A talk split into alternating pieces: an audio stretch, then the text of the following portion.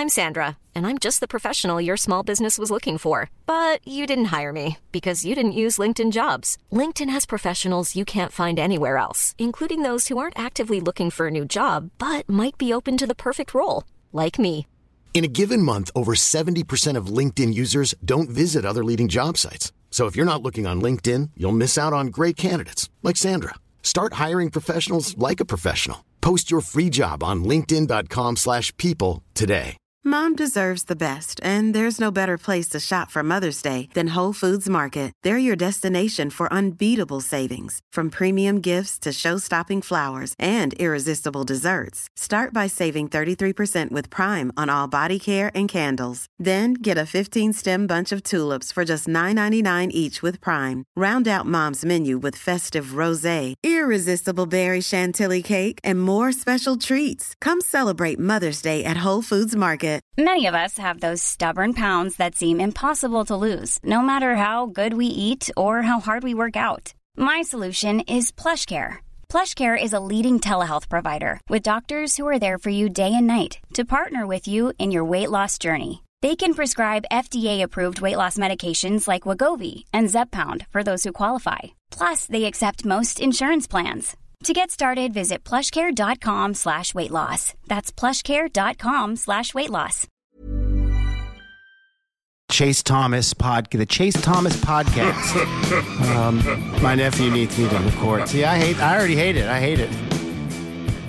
All right, hello, and welcome back to another episode of the Chase Thomas podcast, where I'm still the aforementioned Chase Thomas, coming to you live from Knoxville, Tennessee. Everything School HQ. Evan making me laugh before I get through this intro. He was holding the mic like he was about to belt out the solo. I don't know what's going on with Evan Swords, but something was happening. Evan, how are you?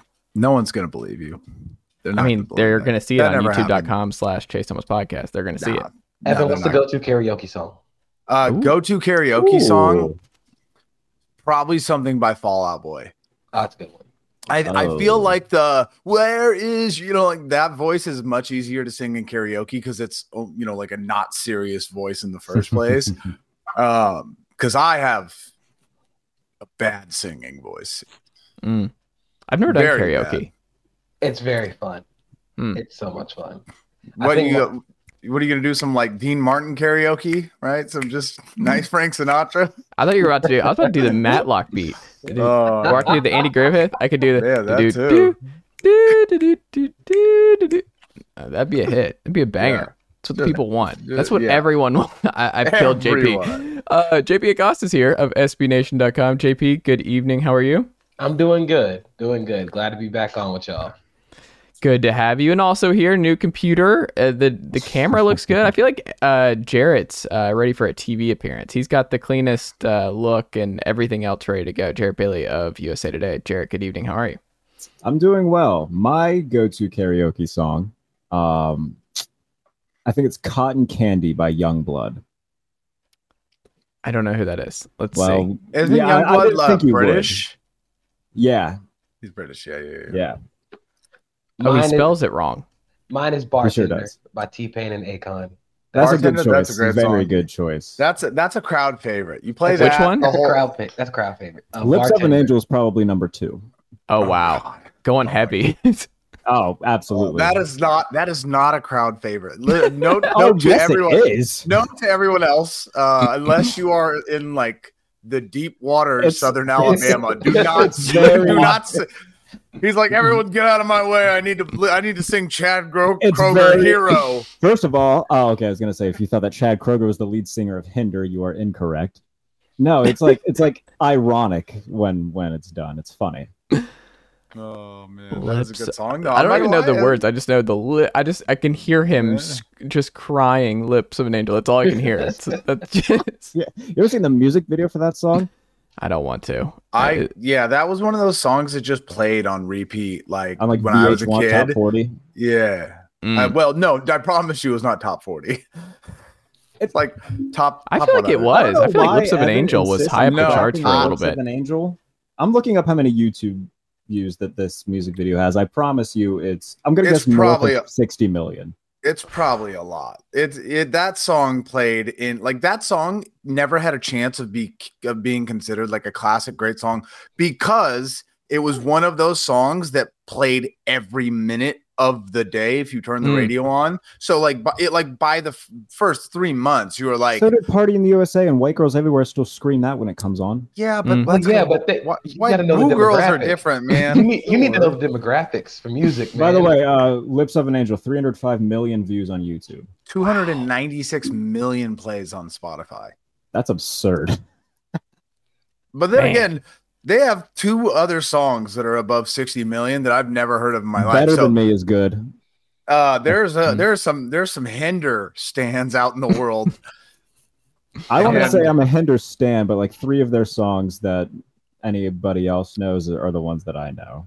I'm not gonna lie, I was on a big Daughtry kick over the weekend. Saw you tweeting. Hey, it's not over. It's still one of the greatest Superman songs. Is still that is something banger. That I belt in my car. He opened his debut album with "It's Not Over." We gotta discuss that a lot more. That is insane. It was that opened his "It's debut Not album. Over," "Home." There was a 5-stretch song, opening 5 stretches on the debut album.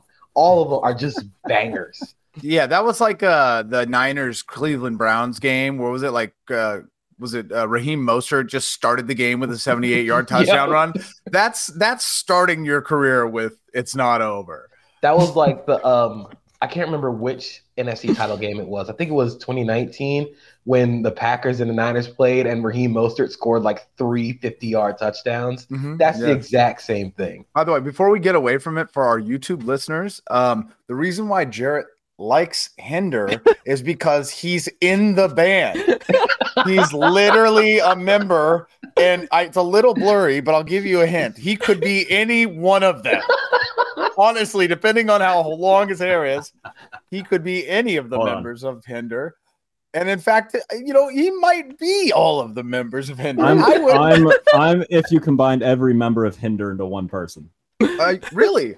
You are. I feel if you got a perm, you could be the guy on the right. Hold on. I'll pull up the pictures of when I had a perm. Oh, my God. Did you have a perm?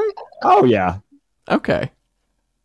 I'm considering doing it again, actually. I feel like Jarrett's the kind of guy that goes into a barbershop and whatever, and he just walks in and he says, it can't be anything we've ever done before. Whatever you do, you just can't have done it before. Yeah. Can you see that? Oh, that is a perm. Oh, my God. Oh, wow. Yeah, bro. You look you play for the Miami Heat. That was the day before I went to my first Senior Bowl. You look like you play receiver for the Bengals. You know what had happened at that time? So my girlfriend had just dumped me, and I was I had always wanted to do the perm, and she always told me. I was going to ask, was the perm before or after the dump? That was the real question. Literally the day after. So I was leaving for Mobile on Tuesday. She dumped me Sunday night while I'm watching the AFC Championship game. The next day I go get a perm. Tuesday I fly to Mobile. And if you know Joe Serralo, I told this story on his podcast, and it's a whole thing. We had a Disney trip planned, and she asked me while I was in Mobile if I would still want to go to Disney. I switched hotels while I was in Mobile because I'm bad at booking hotels. And I was I wouldn't mind still going to Disney. Something that we had planned to do. Yeah, that's fine. I just need to see, what the budget looks like because I switch hotels and whatnot. And then she got mad at me because, and I quote, I had committed to taking her to Disney, but I'd spent more while in Mobile, for my career. And I told that on a podcast, and it made me laugh telling it, so I figured I would share it again. Did you ever say to her, this is without a doubt coming out of the lips of Not an Angel? No, and we've come full circle. Jarrett with a perm looks like every quirky white slot receiver you see doing TikToks now. He's going to be a fan favorite. He's going to catch 5 touchdown passes all year. I also love, I feel like JP, you had to have noticed this. What did you notice about the way Jarrett said Mobile? Oh my God, I forgot it. That was the first thing I noticed. The only thing I noticed was he's an adult and he's gotten this far in life. And if he went this far in life, pronouncing it like that, then I'm just going to let him do his thing. Who am I? It's just a not Southern way of pronouncing Mobile. Like, there is a way to say Mobile, and it's like a Marival. Mobile? Is that how you're supposed to say it? Yeah, it just has to have a little bit more twang to it. It's just, that's fair. I'll accept that criticism. Like Mobile. Like, it's Whereas just kind of like, I'm going Mobile, Alabama. As opposed to me, I call it Mobile. Mobile, yeah, Alabama. Oof. I want to punch you through the screen so much. And also, okay, well, listen, I'm listening. I went to college. We all know it's called Mobile. Yeah, that's right. I'm not pronouncing it like that ever, though. Do Portlanders have an accent? I feel like Portlanders, like you're, I wouldn't be able to tell. Would y'all be able to tell Evans from the Northwest? I feel like I wouldn't be able to tell. Absolutely. Just by hearing you. Anybody that says that is lying. There's no accent. There's no accent. Well, yeah. I feel like the closest thing to I have an accent is like a guy that was born in Huntington Beach, California, but then like moved away 10 years and hasn't been back in 20 years. Hmm. Yeah, I just feel like you are more LA than Portland. Like you have a lot more Southern California to you than. I hated Portland. Yeah. I wanted out of Portland my whole life. I was like, it rains all the time. Like, think about it. The biggest things in Portland, and I'm not patting myself on the back on this by any means, but these are the biggest things in Portland, and the biggest things in Portland. Coffee, not bad. It's a great thing. I don't care for coffee. I'll drink an energy drink. Coffee. Whatever. Beer. I would die without coffee. So I don't even want to. I mean, like, listen, I love caffeine. I just don't care about fancy coffee. You know what I mean? Chase, you look like a black coffee guy. Oh, I drink black coffee all day. Yeah. Most breweries per capita anywhere in the country. Beer. Right? Most strip clubs per capita. I don't care about strip clubs. I don't go to strip clubs. Never been to one. Not against it. I'm all for it. Do your thing. I just don't like it. And then the outdoors kill me. Absolutely not. Like hiking, no, thank you. So it's the outdoors is great. I feel like we could get you into the outdoors, like hiking. There's so many good things about being in the outdoors, Evan. It's so good. I like being outdoors. It just depends on the time. Like there's this entire thing on like Twitter now where it's like ranking the best seasons. Winter is the worst season. Don't tell me to go outside during winter, dude. No one's expecting you to go outside during winter. The winter is the worst. It's not. Look, I've tweeted this before. I agree now. I'm taking 12 degrees over 92 degrees 10 times out of 10. By the way, I'm in LA right now. I am 2.5 miles inland from Santa Monica. It's been 80 degrees all week. It's been glorious. It was 90. It's glorious. To say you would rather have it be that temperature is an insane thought. I was in the pool. It was beautiful. I've been out on decks of restaurants drinking seltzers. It's been great. Like, cold weather is terrible. And listen, I know you like your trench coats, but it's just not. It's not enough. It's not a good enough reason to be cold. But that is a good winter clothing is so much better than summer clothing. So much better. You have to put on a bunch of layers and then you sweat. Like, no, I don't really sweat. No, this is not a. Bro, I sweat in summer. Yeah. No, listen.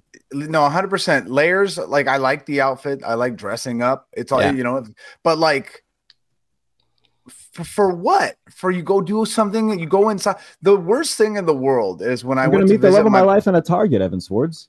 Well, I mean, that's fine. But like, wearing a flannel underneath this sweater that I got with these nice jeans and my Chelsea boots. Do you know? Like, man, that guy's put together. But then maybe if you do your thing right, she'll be like, get all the clothes off. And then I'm going to sing Lips of an Angel to her, and it's all going to come into fruition. There's a plan. Jared going to go to this Target dressed like Spider-Man Noir. That big trench coat and the fedora. Hey, honey. I had a fedora hanging right over here. I got a date tonight with you, me, and the wind. I've got like a curved fedora. I've got like a gray, like just flat, bowler, not a bowler's hat. It's bigger than a bowler's hat. And then I got, come on, honey, let's skedaddle. Skedaddle. That's a real like disgruntled 1920s detective fedora. Right. I know. There. It's like you're smoking a cigarette. It's like 3 in the morning, like 3 o'clock. I have a pack of cigarettes sitting right there too. I'm not even lying. Jared is really just a 1920s detective. I'm just pissed off all the time, smoking, wearing fedoras, trying to figure out who killed this poor stripper. It was any one of those guys from Hinder. It was any one of the guys from Hinder, the suspect. Going to a bar and you have to wear a giant jacket in the winter, and then having to take the jacket off. It's great. It's a peacoat. Just take the peacoat off and you put it around your hair. It's great. You got to carry the jacket all through the bar and stuff. If you put it down, Chase, you and I lead different lives. Your first thought is, oh, put the jacket down and I'll just sit. No, put the jacket down. That's getting stolen. He's like, oh, I'm going to just, I'll just get take a seat right over here and I'll get all settled in. There's a difference between going to a bar and going to a club. Like if you're going to a club, there's no peacoat involved. I'm not going to a club. Hey, there's an old saying, hoes don't get cold. So you got to walk. Can I not say that on here, Chase Thomas? I'm sorry. I mean, you've already said it. Like every time I've ever seen or ever heard someone say "hoes don't get cold," it came from a woman. So I feel like that's their.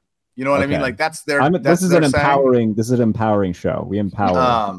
But I also think it's like men are primarily hoes though. Like men are hoeing most of the time. You know, I had a perfect Plan B tweet earlier today too, and nobody gave a shit. I was pissed. Well, by the way, Jarrett, you literally have long dangly earrings and you wear peacoats. You are probably a giant hoe. I think it's very safe to say that give you like a couple apple teenies and a little leg room, and Jarrett's gonna make some bad decisions. No comment.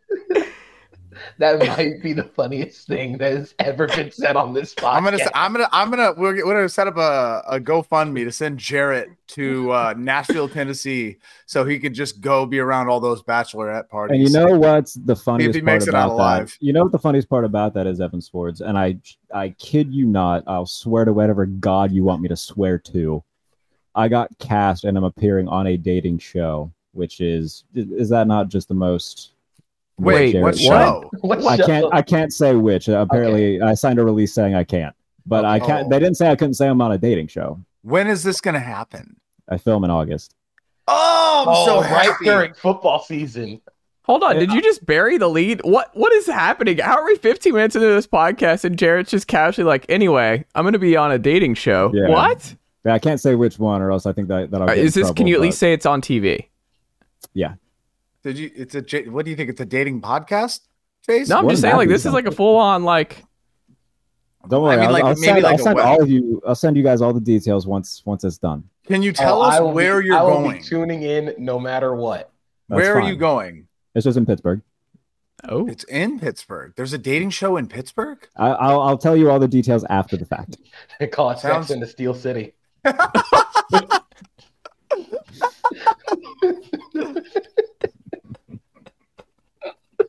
That's actually a great name for a reality. Sex in the Steel City. Oh, that's fantastic. Great job, JP. Okay. What a show intro here. By the way, how about football, huh? Let me do this real quick. How about a shout out to these two glorious helmets coming back this season? Seattle teasing it today. The Bucks. It's a great time to be alive. I didn't realize the Seahawks were teasing it today. They are. They changed their profile picture on their socials. Ooh, I like those. Good. Do you think they'll go back to the jerseys full time and just accept that their jerseys are terrible? I don't think any of these teams are allowed to, right?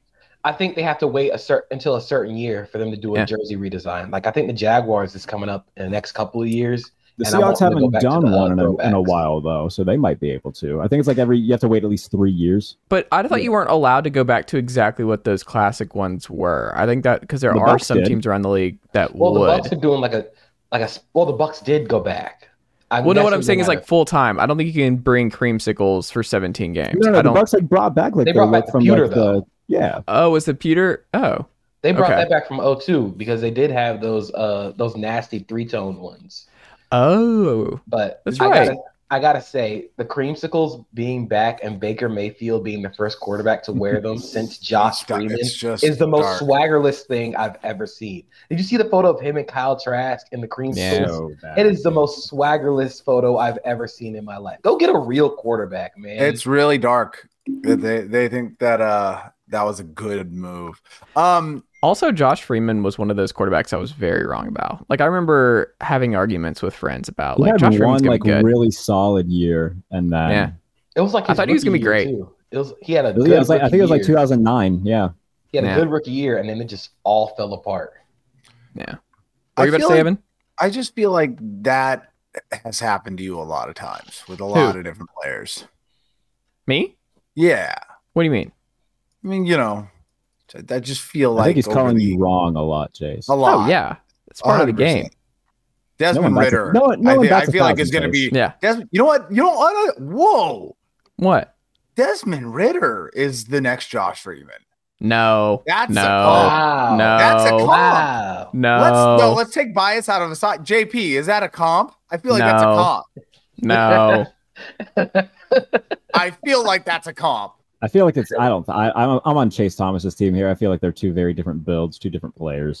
He's closer to Dak than he is Josh Freeman. Oh, let's not do this. Okay, let's not. Yeah, let's go ahead and let's go ahead and get this started. We kind of hijacked this for 20 minutes. I feel bad every time I do this. To be honest with you, this is the best thing that ever happened to Chase. We are very entertaining people, and this is fun. Listeners love it. Did you guys see the jersey ranking that was going around today?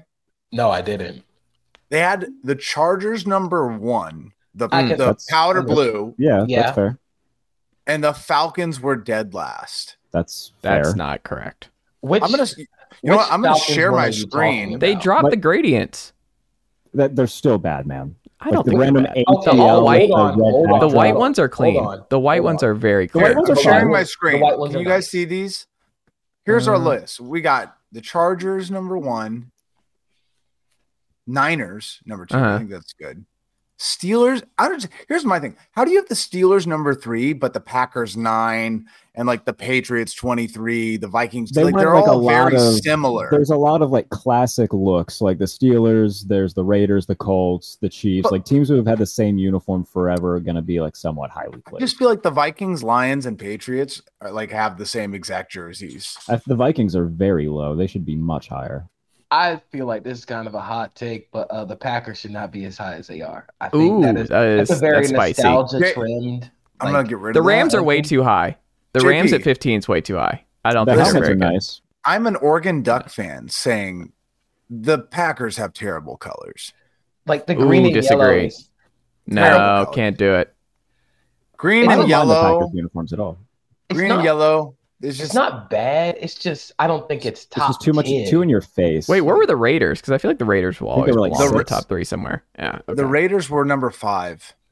Okay, that's very respectable. I don't understand how you have the Bengals that high at 4. Is it the helmets? Oh, I love the helmets. Are great. I think a lot goes to helmets. I don't dislike helmets. And the white jerseys are incredible. White on white. I like the Bills red that you've got behind you, Jared. I like that helmet the most. I wish they would wear that again. I like the red helmet, the Bills helmet. Good. Well, they're teasing bringing back these this season, actually. I'm here for that. I like those the most. Yeah. And then that Denver blue, that's the GOAT one. I mean, the Denver Broncos back then. The John Elway blue. Absolutely. All this means is just that like teams shouldn't change stuff. No. We've gone too far. Don't worry, JP. I got something for you too, JP. That's right. I got the. Oh, we don't have to go back to that. No. The worst helmet in the history of humanity. Ooh. The mustard color gradient. The mustard gold gradient to black color gradient was just disgusting. It was a disgusting era. The UPS uniforms. That was when they had mustard jerseys for Color Rush. And then they had that weird patch that just said like Jags on it. That's a very sick time. It's a very sick time. I think that a lot of teams have gone for modernization when it comes to uniforms, and you don't really have to do that. They tried to simplify it to make it look sleek and like modern, and like you don't really have to. Like sometimes the big goofy logos or big goofy nameplates look cool. Like Pat the Patriot looks kind of goofy. It also rocks on a helmet or on a jersey. Like we've gone too far. I think that's my next purchase for these helmets is Pat the Patriot. There you go. The Oilers. If the Texans brought back the Oilers, just like. For one game, it'd be the coolest thing ever. They should just rebrand and like rename themselves the Houston Oilers. I don't even think they have to do that. I would just take the Oilers color scheme. Someone did that with the Oilers with the Texans colors or with the Texan logo. I would do that. Just do that. That look good. Shout out NFL Fashion Advice on Twitter. Yeah, I think everybody does like the dark navy blue. Like somebody's got to go the other way. Yeah. Maybe this is my uniform hot take. There's no good looking navy blue uniform anywhere. Are you talking about across all sports? Across football. Oh, no. Notre Dame and Navy have good looking navy blue uniforms. They're clean. I feel like Notre Dame fine. Notre Dame is fine. I think I like Navy's more than Notre Dame's. Notre Dame is just it's very tradition. You can't. There's no combination of navy blue and red that look good anywhere. Ooh, I agree. The Patriots jerseys. Patriots are horrible. The Patriots and Texans uniforms are the exact same, and they're horrible. They're both terrible. They're not good. Okay, I think we have run our course on the remix. Yeah, Chase, what did you want to talk about? Why don't you get back on? Let's get back on track. We started talking about navy jerseys. I knew it was time to wrap it up and get back to the not so beaten path. It's the off season, guys. We're gonna have this fall all kinds of football talk. This is fun. It's a very low key vibe here until the regular season. You're just gonna be diving into DVOA and stuff like that. It's gonna be great times. Yeah, we'll get there. But I do have a question, and this actually goes to JP because you were tweeting about this today. We were joking, but I wonder what's going to happen here because it doesn't affect Evan's team. It doesn't affect my team. It doesn't affect Jarrett's team right now. It doesn't affect your team. But there are a lot of notable running backs out there. The Saquon Barkley stuff is not getting taken care of. Josh Jacobs prepared to hold out. Zeke Elliott's still not signed. There seems to be like we're hitting a crossroads where guys like I think Miles Sanders, like it's a terrible time to be a running back. And then there's a point that you've brought up, which is, I think you quote tweeted somebody who made this point of like, it's not really that. I think friend of the pod, Tej, tweeted this out, Sumer Sports, where he put out like they're valuable, running backs are valuable, but like it's a salary cap issue. It's not really that teams are devaluing. It's just the nature of what teams are, the situation that teams are handed. Is that all it is? Or like, and if it is, then how do you fix this? Is there a tipping point? What can running backs really do? Is this just like, are we reaching a boiling point when it comes to running backs in the NFL? So I feel like this is kind of the cop-out answer, but I feel like it is the answer. And like, it's capitalism. That's how everything works in the world. I feel like that's where we're at when it comes to running backs. Somebody is going to get a lesser part of the pie when everybody else's cost is getting higher, while somebody's got to go lower, and it unfortunately is running backs. I think the value of running backs has gone crazy low, but I feel like we're going to get to a point, I don't think it's going to be soon, but it'll be further down the line where I think running backs will eventually start to be more valuable later down the line. I think this year we're going to see a whole lot more of the run game being more influential because teams are going to get lighter defensively. Teams are going to play lighter boxes. Teams been playing lighter boxes since 2020. And the new, well, not new, but the offensive thing now, when teams go lighter, just run the ball. If you want to be more efficient on every down, just run the ball. If they're going to say, hey, we're going to let you have those 5-6 yard carries, sure. It's like, there was a Brandon Staley quote where he was like, I'd rather give up 5-6 yard plays on the ground than a 40-yard explosive. The Chargers had the worst run defense in the NFL and almost gave up 6 yards a carry. Like, something's got to – you have to take away one thing. And I feel like now, because teams are taking away explosive passes, the run game is going to be seen as a lot more valuable. However, I don't know if it's going to lead to running backs being more valuable right now. I think teams are opting more for running back by committee. But it is interesting because we just saw two running backs go in the first round of the NFL draft. I feel like if you're going to say don't pay vet running backs, but also don't draft running backs early, something has to give because the hit rate on running backs and on day three is also really low. Like when you really look at it, the hit rate on day three running backs is very low. So who's the biggest hit recently? I mean, Austin Eckler was undrafted. Yeah. But wow, I didn't realize he was undrafted. Isaiah Pacheco was a seventh-round pick, but even Isaiah Pacheco has Patrick Mahomes as his quarterback. Yeah. Like Elijah Mitchell is probably another one, sixth-rounder. Like, the running back situation is crazy, though. Like, there's no wrong argument. I don't know if that makes sense. It makes sense. It feels like everybody's argument makes a whole lot of sense. And I feel like at the end of the day, that's just kind of where we're at. We're like, it's capitalism. Like, I think at the end of the day, in a salary cap league with private owners and private businesses looking to maximize every dollar that they spend and always cutting costs. Somebody's got to cut costs somewhere. And unfortunately, always ends up being running backs. So, okay. So here, I have a lot of thoughts about this. I've been thinking about it a lot today. On one end, the running back position is proven to be a position that has a very high diminishing return after a certain amount of years.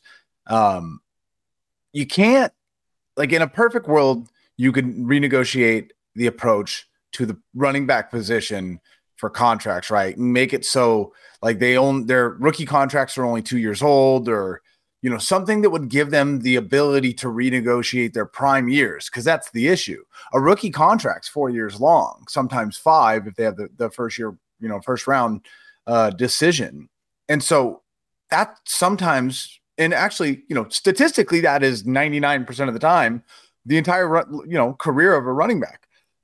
So they need to do something with that, but the negotiation for that is not going to be renewed until 2030. And even when you try and renegotiate it, you're not just renegotiating that shortened contract for running backs. That's probably got to be a whole league-wide thing, and you're not going to tell another position that's probably viewed as a lot more valuable. Like, you're not going to be able to tell quarterbacks, like, hey, we're only going to start signing guys to 2-year guaranteed contracts, because it's just not going to benefit everybody. Go ahead. But the only thing that, like, not only is I understand the dynamics of the contract situation and, you know, all of that. The one thing that I really get bothered by, though, in this conversation is people refuse to admit that there are teams that get a really good running back and it changes the dynamic so great. I mean, obviously, you know, Christian McCaffrey is the best example. People want to talk about how good the roster of the 49ers has been for the last 2.5, 3 years, whatever. When they got Christian McCaffrey, already having a good starting running back, it changed the dynamic of the offense so much that Jimmy Garoppolo and literally Mr. Irrelevant looked like the best quarterbacks in the NFL. And that was with a team that already had Deebo Samuel, that already had Elijah Mitchell, that already had one of the best offensive mind players. And like, that is what a really good elite running back can do for a team. The problem that I've seen, especially recently, is you have teams like the Browns or the Giants, you know, or the Jags, no offense, and they draft these running backs when they don't have a roster worthy of the pick. And you just have this bell cow running back trying to drag a, you know, 32-man team, whatever it, you know, they're trying to drag a team and they can't, because it's, you know, it's a team sport. So you have these really bad teams with really bad GMs that are going, well, we don't have an offensive line, so we should draft a running back. And it's not their fault. Like, it's not Saquon Barkley's fault that his contract ran out before their team ever got good or competitive. And so now he's like, well, I want money. I'm not going to stay. And they're like, well, you know, you're getting old, dude. It's an insane, like, it's a no-win scenario. But running backs should have value in that they can make a really good team elite. They can make or break. They can win games for you. They can dominate an entire game. And it's just the problem of bad teams keep drafting the good ones. Think of the most elite running backs in the last 10 years. Name one that's gotten drafted to a really good team. It's like New Orleans. Even then, Kamara was a fourth-round pick. Right. Derrick Henry was a second-round pick, and he didn't play very much until like his third year in the offense. No. Saquon, when healthy, has been like dynamic. Like, yeah, the best version of Saquon is still a really, really good player and extremely important. That's great and everything, but like Swords said, like a really good running back isn't going to take a bad team and turn them into a contender. It's not like a quarterback position where you've got, you know, Houston, they were really bad. They got Deshaun Watson. They were in the playoffs. Indianapolis, when they drafted Andrew Luck, they go from being the worst team in the league to 11-5. Like, I think Swords said it really well. if you have a really good team that's already really well built and you throw a Christian McCaffrey into it, then that takes them from, okay, they can, you know, win a playoff game to, oh, this is a team that can win the Super Bowl. I think that running backs are more complementary pieces. And like he said, like Saquon Barkley, all right, where's that gotten the Giants? They have one playoff win. Nick Chubb, they have one playoff win since they drafted him. Austin Eckler, they don't have any playoff. Like, it's not that they aren't good. It's that they're going to situations and teams that are poorly coached or in bad positions, and a really good running back isn't going to take you over the hump if you're a poorly built team. If you're a well-built team and you add a really good running back, then that's a different story. I don't know. I feel like the eighth running back that Pete Carroll takes in the first round might be the one that works out for him. So here's my thing. Perfect example. Here's my thing. You cannot replace what a top-tier running back can do in an offense, especially if you're the Giants or the Raiders. You're not going to find a running back that can do the same thing that Saquon Barkley does. But my point, JP, is like, what has that gotten them? And I understand that point, but I would say that's more on the guy they just paid $40 million a year. Absolutely. Like, that's... Right, That's my point, though. It's these terrible teams and these terrible GMs who make horrible financial decisions. They've done just as much damage to the running back position as the injuries that running backs have had, or like the fact that they, you know, like imagine Saquon Barkley on a team that had weapons and didn't need him to do everything. Do you think maybe they could have used him more sparingly had they had a supplement at running back, or not Daniel Jones throwing the ball? Like, it's just Kyle Shanahan did it the right way. Obviously, that opportunity's not there, but you build your team first, and then you bring in the things that are going to be the home run, right? The closer. I think it's too. I was thinking about this, and I don't know if y'all agree with this, but this is something that I've noticed, like. I guess JP and I are more of college guys too, but like Tennessee has this true freshman Cam Seldon coming in, 4-star from Virginia, 6'2", 230. He's going to be a Cordero Patterson type. And as someone who watches a lot of Cordero Patterson on Sundays and watched him on Saturdays, it's a delight. But Bijan immediately is like, they're refusing to call him like a running back. Like, if you read the quotes out of, it's so funny, but I'm it's wondering. Like in WWE, when they refuse to call professional wrestling, it's only sports entertainment. That's kind of what, and that's a good analogy, because I think that's kind of what's happening to running backs getting drafted now. The new age running backs, where they get to the league, like Jahmyr Gibbs and Bijan Robinson NXT are immediately like, we are offensive playmakers. Don't call them running backs. Call them offensive weapons. That's really what they're trying to do. And I wonder if that's how they flip the narrative and like getting paid more. And it's like, you can't pay me like a running back because I'm not a running back. Like, you can't pay somebody that we're not. Like, I'm not going to be a running back. I'm not like. Stewart is like punching air right now that he didn't think of this. I mean, I guess he had the Slash nickname, but like. But that's what I'm thinking about, Laura. I think that's going to be a trend, is like guys are coming in the league. And if you look at the best running backs in college this year and guys who are going to get a lot of opportunities, like, I just think the value, if you're going to go into college as a running back and you're a 4 or 5-star player, you immediately need to be like, hey, I need you to put me in the slot because I need to get reps here. Show that ability that you can do it. Yeah. But that's the way out, right? Like, do you think those are the guys who might get paid? Those are the guys who are, it's like, can we line you up in the slot? Can we line you up in the backfield? Like the Debo types. Like, what is Debo? Yeah, I was just about to say that. I think what is Debo got paid like a receiver. Yeah. But that's what I'm saying. Bijan might get paid like a receiver. Jahmyr Gibbs, if he's out in the slot for Detroit more than anywhere else, is he going to get paid like a receiver, or is he going to get treated as a running back? Hold on. Like, Le'Veon Bell also was a very good receiver who they lined up in a different. Like, I think he had like 77 catches the year before he held out. Like, and it didn't. Like, he should have taken the money, I would argue now. And didn't he just apologize for like leaving the Steelers? Like, he went on Snapchat and he's like, "I'm sorry, I should have taken." And look, he lost that battle. The Steelers offered him $14 million a year. He took a deal from the Jets that paid him just over $13 million a year. So, like, by the way, I loved his tweet today where he's like, "Wait, why am I trending?" It's like, you know why, Doc. You know why. Even then, like, it kind of reminds me of when Jimmy Graham was holding out. Because he wanted to be called a wide receiver. Yeah. Because most of his snaps were in the slot or out wide. But he's like 6'6", 260.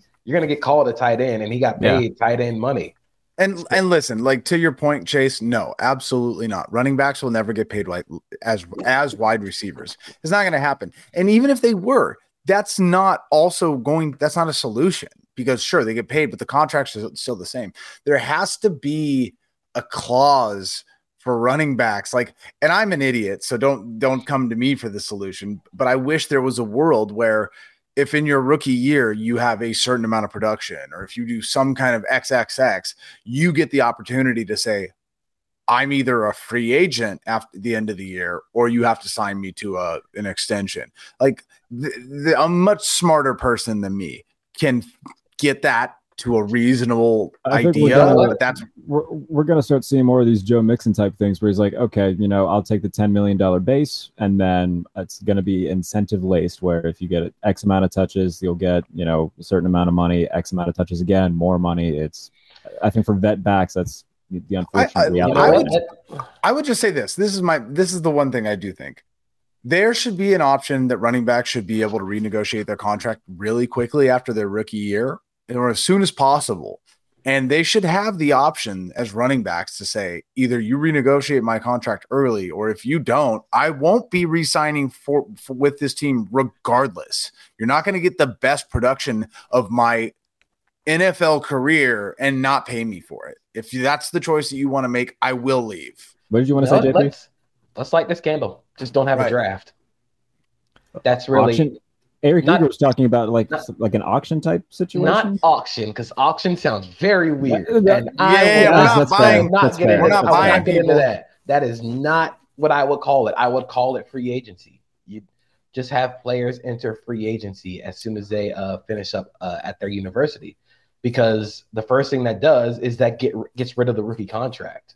The NFL's never going to greenlight that because of how much TV time the draft gets, how much attention it keeps on the league, the and everything. It's not going anywhere. It's a monstrosity. But I think all the solutions that we're going to have aren't going to be long-term, because we're going to keep putting Band-Aids over the bullet wound that is the system that actually is running like the NFL. Right, how about we run with that idea, though, JP? And, you know, have it like an NFL signing day, like high schoolers do to go to college. You get to you get guys with, you know, three different team hats deciding where they're going to go. You can still have the build up to it. You can still have all the coverage that you have, and you just, you know, projecting where guys are going to pick to play. Like, you could still have the same draft coverage, quote unquote, but NFL signing day. You would lose so many fans, though. That's the thing, too, because so many teams would just mail it in. Like, so many teams would just not try. They would do just enough. Like, it would go kind of like the worst version of the Premier League, where you would have just a couple, like, I don't even know who the teams would be. I mean, Dallas, obviously. That's like the best case scenario for Dallas. Dallas would actually start winning Super Bowls again if you went down this road. The thing about that with the Premier League. Yeah, I don't like it. Evan's out.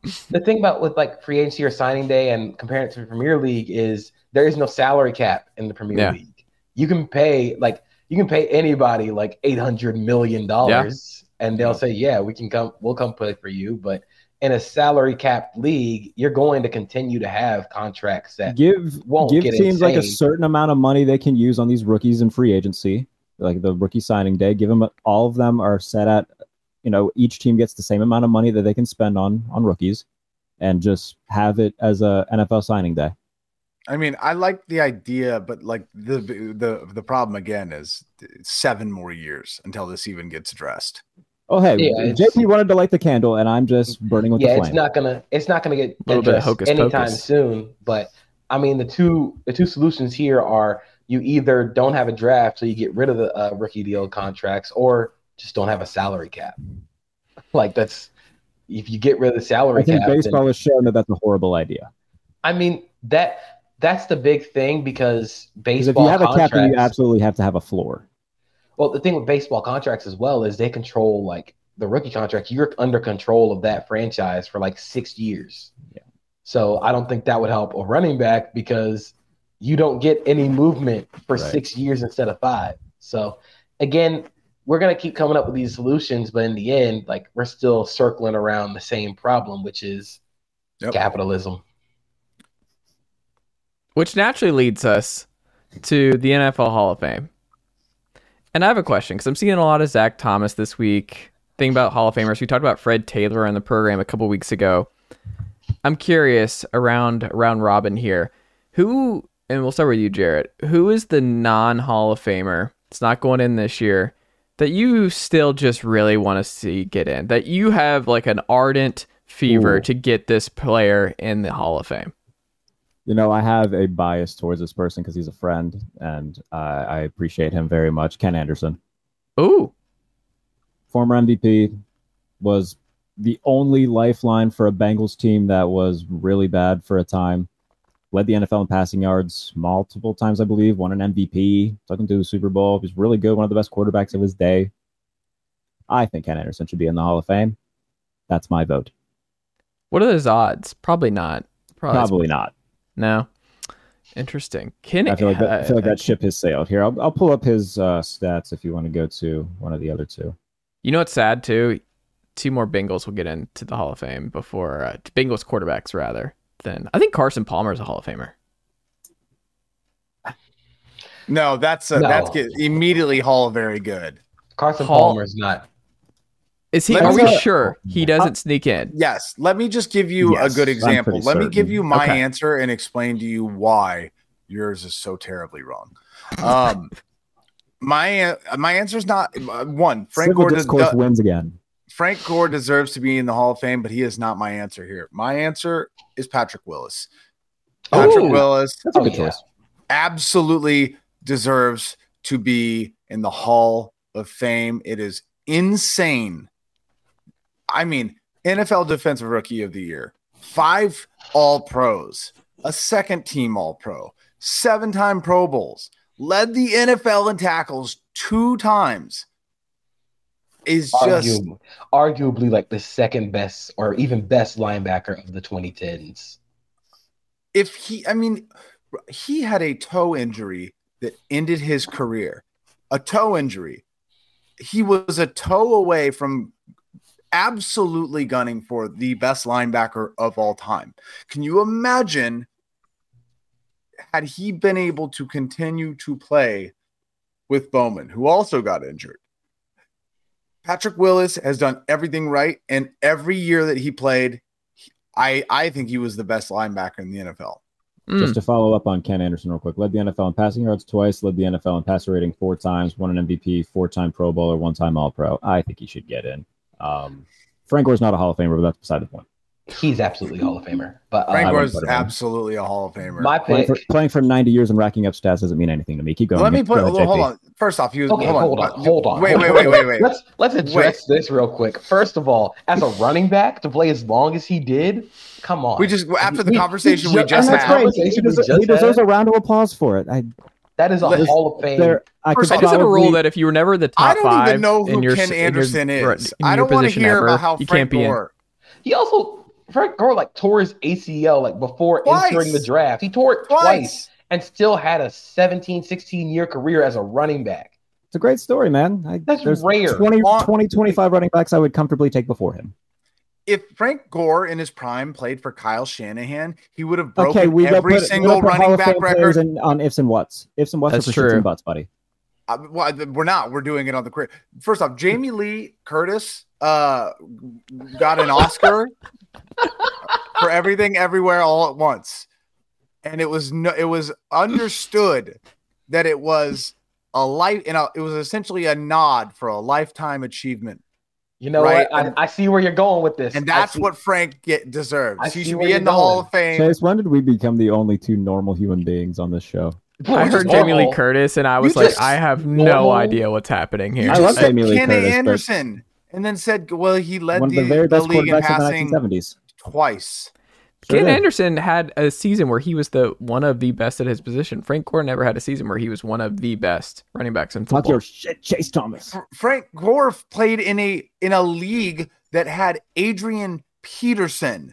I mean, that's fine. We're not saying he's not good. He was solid for a long time. Those guys, the guys that played above him will also be in the Hall of Fame. We have a lot more running backs to get to before Frank Gore makes it. I like how you put emphasis on he was playing against Adrian Peterson. Yeah, a Hall of Famer.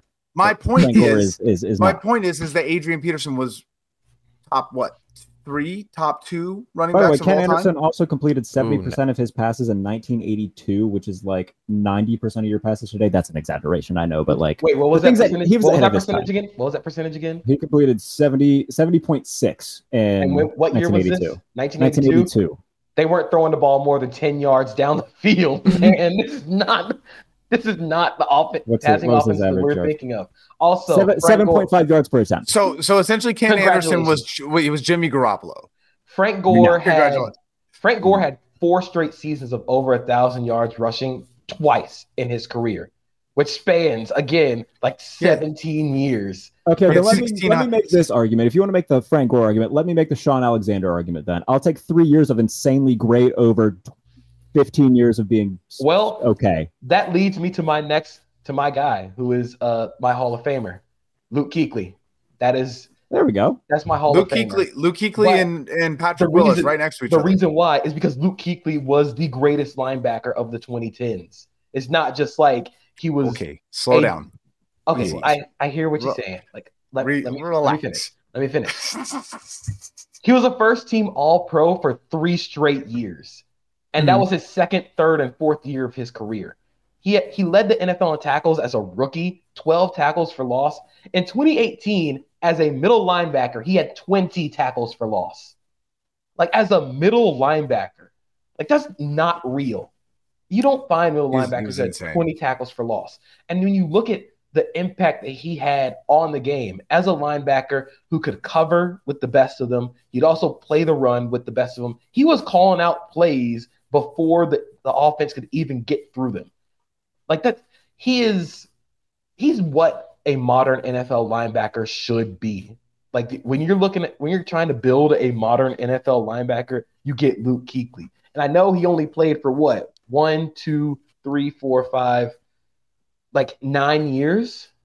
But Terrell Davis played for less and he's in the Hall. But out of those 9 years, he was an All-Pro 1, 2, 3, 4, 5, 6, 7 times.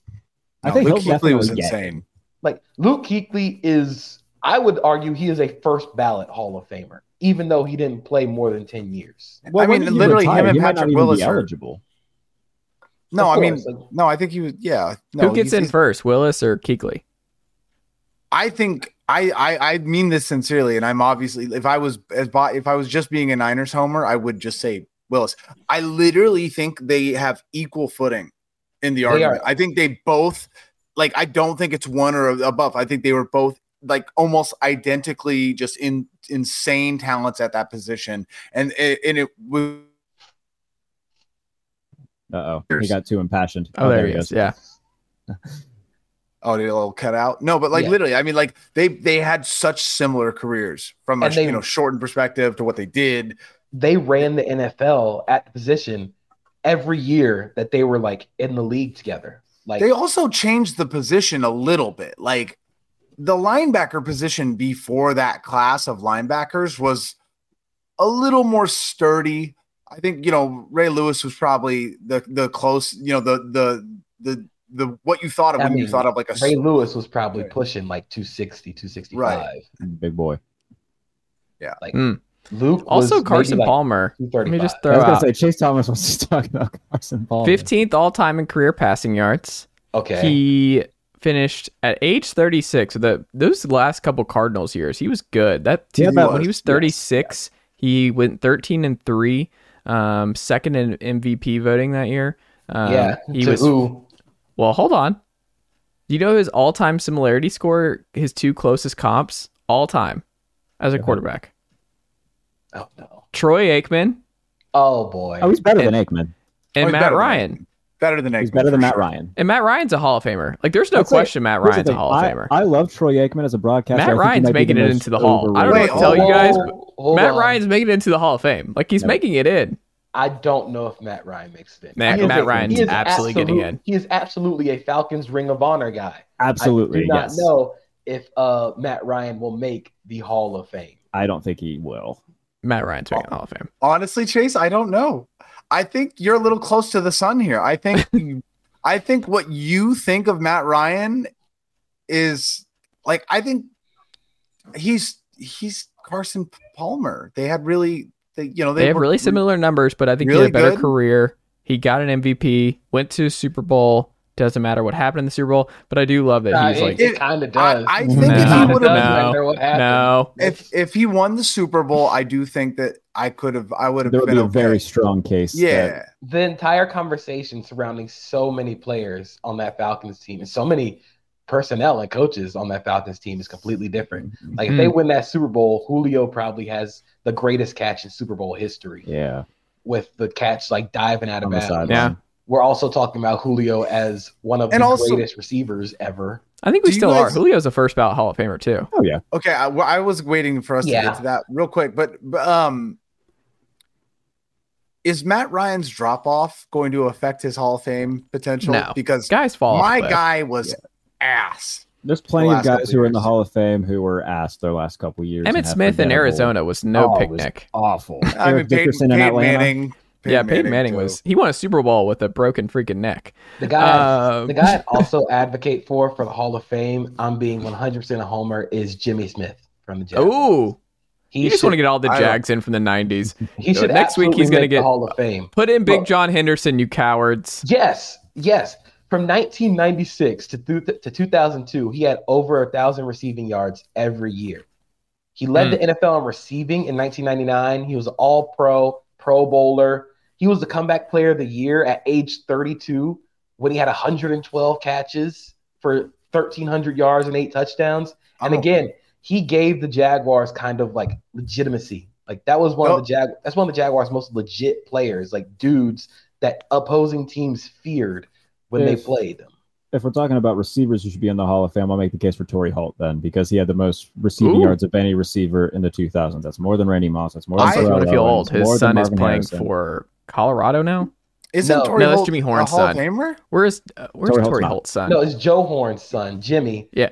Who transferred Joe Horn's son, Jimmy Horn. Yes. Who transferred to USC. Yes, is playing. He transferred from South Florida. Now I think he's at Colorado with Dion. And he was at USC.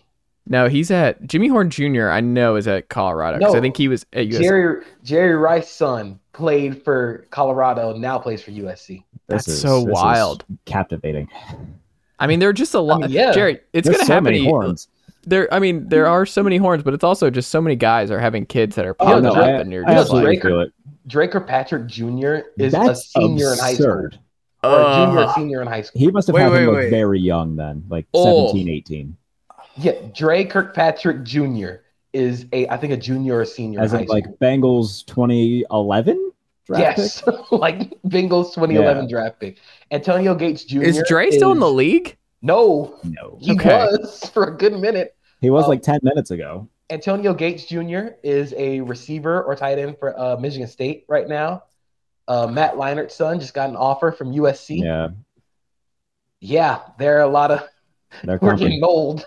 Frank Gore Jr., he'll be doing something. He has been at Southern Miss for 37 years. Frank Gore Jr. has been at Southern Miss for their entirety of Frank Gore Sr.'s NFL career. That man keeps popping up on the roster he just won't graduate. He's refusing. He's Van Wildering it in Hattiesburg. He played quarterback for a minute for Southern Miss, and it was hilarious because they just didn't have a quarterback at all. And so he was like, shout out to my guy Will Hall, head coach. He's a good dude. He's still out here rocking the suit and tie on the sidelines. I have a question before we get away with it, guy. Before we get away with it, Jonathan Stewart and Doug Martin. How do you view them?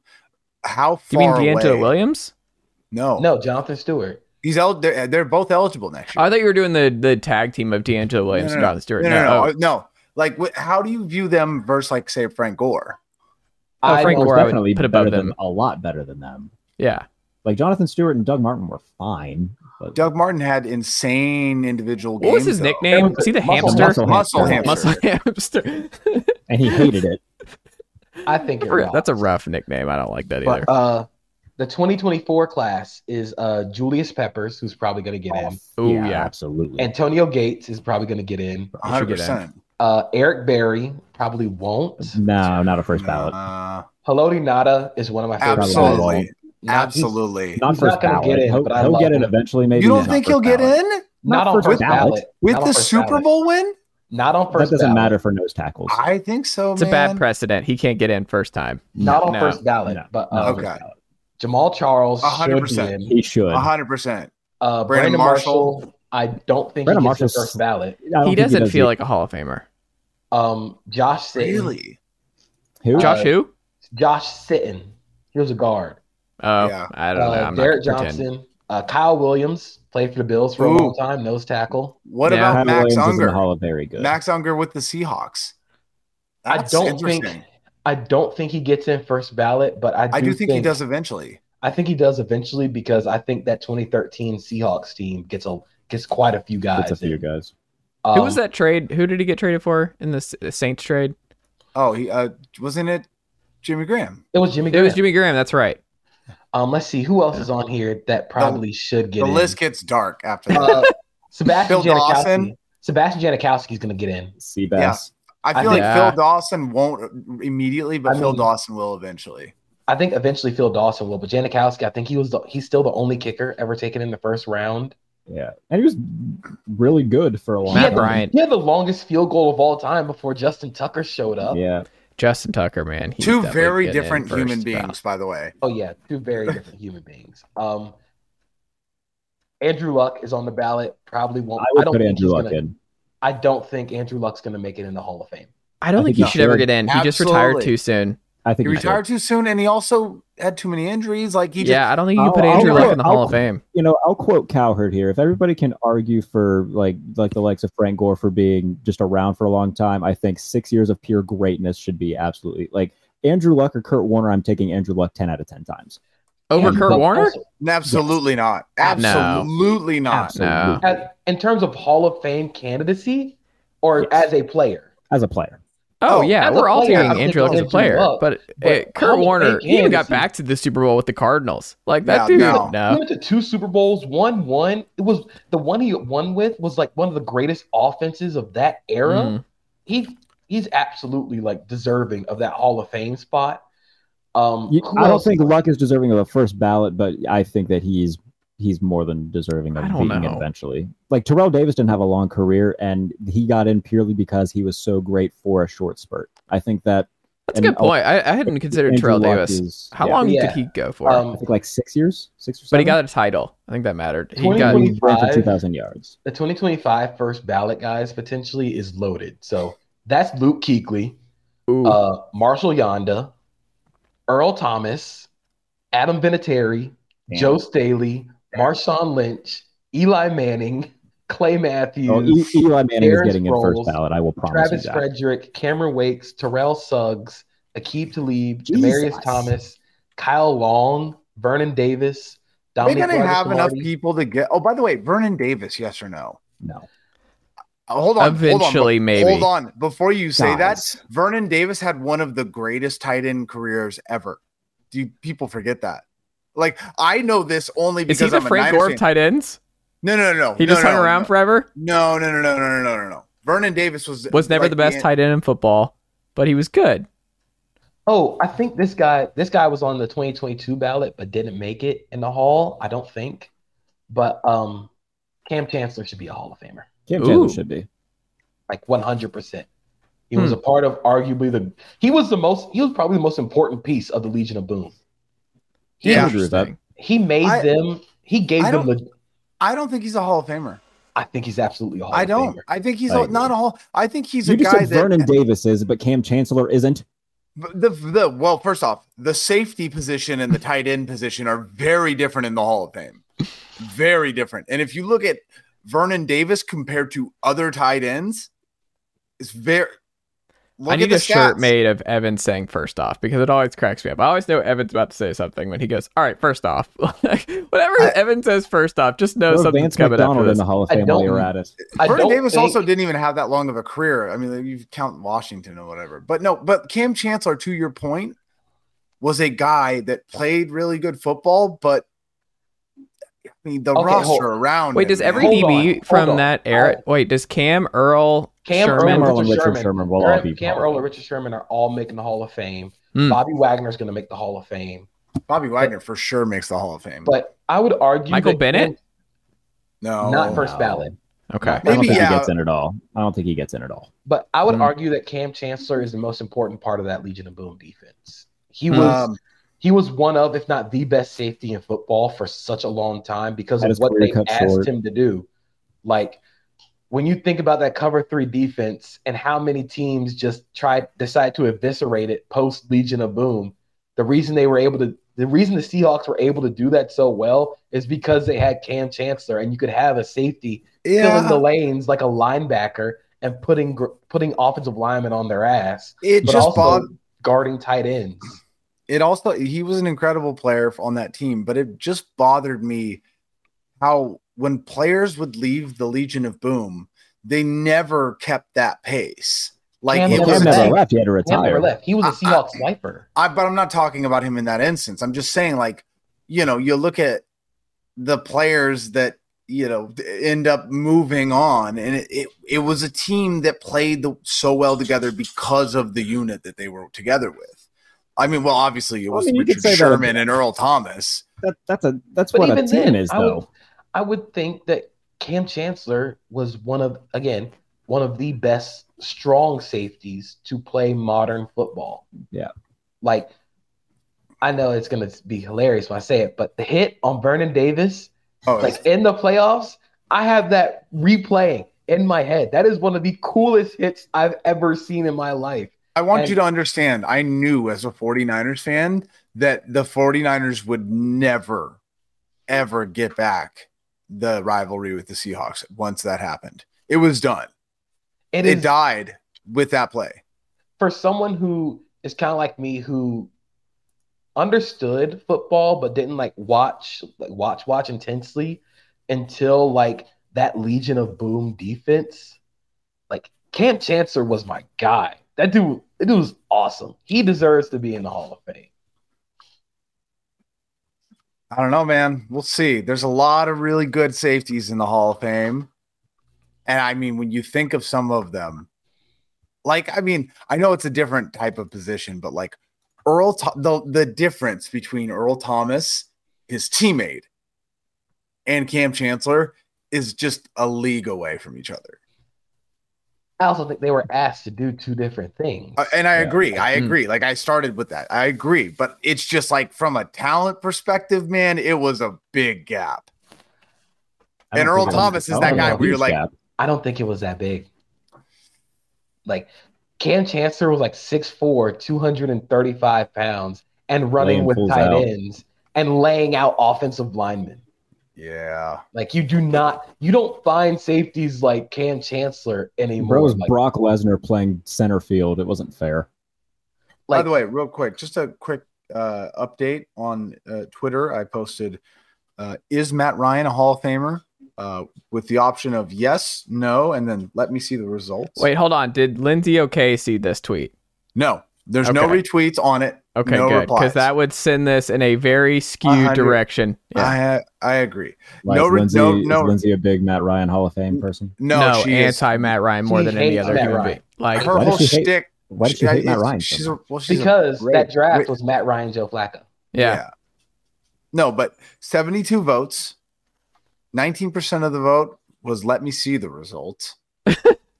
75% was no, leaving a whopping 6% said yes. Now I'll say this about Matt Ryan. He's more talented than somebody who will get he's more talented than Eli Manning, but Eli Manning's gonna get in absolutely. I wouldn't be shocked if Eli got in first ballot. Yeah, but his career Eli's absolutely getting in first ballot. Manning is getting in the Hall of Fame, and on his plaque on his bus, it should read Eli Manning beat the best quarterback in NFL history. That's why he's going to get twice. He beat Tom Brady twice. He beat God. He beat the undefeated Tom Brady too. He beat the best version. He beat the greatest team to not win the Super Bowl. Thanos Tom Brady. It was literally He also has I can't say that. I'm very, very low key. He has one of the best throws we've ever seen in the Super Bowl. That's Mario Manningham on the corner. Yeah. Yeah, come on, he put it right where only Mario Manningham could get it. Eli also had some really, really bad seasons, but I think that's part of the thing is he had to do that. He had both. You got both with Eli Manning. He just had the ups and downs. But I'm not sure you'll find many calm, cool, collected, but I also big think moment quarterbacks. He's also going to get the longevity argument because there was I think he broke the record for most career starts, consecutive starts. Yeah, he did. that Favre had. He's an Iron Man. He broke that record. So he's going to get in off of that as well as 2007 and 2011. I think the candidacy for Phillip Rivers is going to be a whole lot more interesting. Yeah. I think you got to put Phillip Rivers in the Hall of Fame. I think for the vibes, you got. It would be hilarious to not do it. You got to put Phillip Rivers in for the vibes. It would be objectively hilarious to leave him out. It would be. It would be hilarious. When you look at the numbers and the stats, Phillip Rivers is probably going to be one of the best quarterbacks to ever play and not win a Super Bowl because not even come close. Phillip Rivers cursed with being on the Chargers. This guy appeared in one AFC Championship game. He walked through so Kirk Cousins could run. I don't know. I don't know about that. I'm talking about. You know what I just realized too? When the best players in that offense will get in, and he won't get in. Okay. LT and Antonio Gates will both be Hall of Famers, and he won't. Yeah, but like he only had LT for like what 4 years of his career. Antonio Gates wasn't like great after like 2011. So that was like 5 or 6 years of it. Like the majority of his career was spent with. Ooh, is Eric Weddle a Hall of Famer? No. Okay. This is fun. This is the full-on meme of like guys. How do guys become friends? They just name retired athletes over. Yeah. This is the ultimate that like guys just hanging out talking about guys old NFL players. Yes. Dude, I've been binge watching old Fox NFL Sunday pregame shows from 1998, and it's been so fun. They're good. I rewatched one of my favorite ones was the or I watch an old Fox stuff when I like throughout grad school, like when I was taking study breaks. I remember I watched Vikings Cowboys on Thanksgiving, and you just watch that on YouTube. It's just I'm looking at the potential first ballot Hall of Fame class Frank Gore is going to be in. It is stacked, low key, because Marquise Pouncey, Drew Brees, Geno Atkins, Larry Fitzgerald, Stephen Gostkowski, LaShawn McCoy, Jason Witten, Gore, David DeCastro, Mike Iupati, Greg Olson, Phillip Rivers, Julian Edelman, Thomas Davis, Sean Lee. Wouldn't it be kind of cool if Breeze and Rivers went in together? Like, I know that Phillip isn't a first ballot guy, but it'd be kind of neat. It'd be funny. I think there's a lot. I think there's a lot more people than you think that will make the argument that Phillip Rivers is a first ballot Hall of Famer. Also, Phillip Rivers, he is a quarterback. Like, there's very few exceptions. Like Marino got in obviously because he set the world on fire and did unprecedented things. Even though he didn't win a ring, he still at least got to a Super Bowl. In this day and age, like you got to at least get to a Super Bowl to be a first ballot Hall of Famer as a quarterback. Mm. I don't know, man. I feel like the argument for Phillip Rivers would be like, if you're going to say, yeah, he didn't make a Super Bowl, it was also the argument of like, he played like Brady and Manning every year, and he was cursed with being on the Chargers. I mean, he played a game with like a torn ACL in the playoffs. He's a warrior, man. He almost led them to the win, but unfortunately, it's the Chargers, and nothing good ever happened. I wonder how that torn ACL affected his like ability to make children. I think that affected that side of his life. What do you mean? Like obviously not. Obviously not. He's on number 10. I guess obviously not. Yeah. He could field an entire offense, like start an offense by himself. You don't think that affected his form or anything? I would love to go to Phillip Rivers' house on Thanksgiving Day. They must have the all-time best Thanksgiving football game, like the family game. They have an all-timer. Imagine how much Catholic for my liking, but yeah, I'm sure it's nice. Imagine how much they spend on vacations. Oh. Also, is Phillip Rivers Catholic? I don't think so. Yes, he is. Oh, he's that's why Catholic. He has so many children. They don't believe in birth control. Well, I was gonna say, homie's not shooting blanks either. Phillip Rivers is from Mobile, Alabama, and went and played at NC State. That is the most Southern man that has ever. Well, he was coaching at a private school. Was it a Catholic private school? Catholic private school in Alabama. Yeah. He retired the wrong cannon. Oh, speaking of, would y'all like to guess who the current high school powerhouse coach at Lipscomb is right now? Wait, is it Trent Dilfer? No, it was Trent Dilfer. Dilfer took the UAB job. Mm-hmm. Oh, yeah, he did. I'll give you a hint. He was another great all-time player who just pops into this job that apparently is only going to be, hey, remember this player? Great all-time player. What position did he play? Yeah. Offensive line. Fuck. Oh. Wait, what conference? What decade? What year did he retire? AFC South. He retired. AFC South. I guess, how long has he been retired? He's been retired for a minute. Okay. Balls. He was good for a while. You're going to say some guy. Is it going to be funny? Is it going to be Jeff Saturday? He was a Titan. Oh. Saffold? Titan no. It's not Saffold. Older than that. Lineman. Oh, my God. I think he was on the Super Bowl team. Oh, Steve Hutchinson? No. Good guess. Oh, my. I don't think I know it. If he was on the Super Bowl team, I don't know. Kevin Mawai. Oh, my God. How did I not know that? He was the Kevin Mawai. He was the offensive line coach for the Colts before taking that job. How did I not know? I was thinking Kevin Mawai, but I didn't want to say it. I just love that this job is like just going to be. Remember this guy? He was in the NFL for a while. This guy? Probably so be a better coach than Trent Dilfer is at UAB. Ooh, Trent Dilfer's players. You're not going to get his players. AFC West preview as we move along here. A couple different questions for the AFC West teams, guys, that I thought would be fun here. Evan, the Raiders. What can you say about the Raiders at this point that gives Raiders fans optimism, pessimism? You're the Jimmy Garoppolo expert. Are you cautiously optimistic that the Raiders might be better next year? Chandler Jones, Max Crosby, better drafts. Like, we'll see if they have a little bit more talent at the receiver spot. Like, we'll see a little bit there. Devontae Adams is still there. Josh Jacobs should report at some point. He should be a Raider. Like, is there a path to them being a wild card threat in 2023 in your estimation? No. The Las Vegas Raiders, my suggestion would be to use the new eye, the big video screen sphere in Las Vegas, to hypnotize the city and the fans for 365 days, because this is going to be one of the most mid NFL seasons. I mean, you just went through it with Marcus Mariota and the Atlanta Falcons. How forgettable was that season? It wasn't fun. I imagine that is what you're going to get with the Las Vegas Raiders and Jimmy Garoppolo. With the Raiders, the biggest question is Jimmy Garoppolo actually going to play football for this team? We don't know at this point. And if he's not, I don't have enough faith in Aiden O'Connell to say, like, yeah, this team is going to be competitive. I mean, I feel like Jimmy's going to play. I don't think that's anything you need to worry about. I don't know. Like, I don't know what the latest update has been, like, on his foot. Like, is he actually okay? But that feels like the biggest question mark here. Like, is he actually going to be, like, healthy enough? If he doesn't, that's hilarious. Like, objectively hilarious. They might assign, like, damaged goods. I don't think so.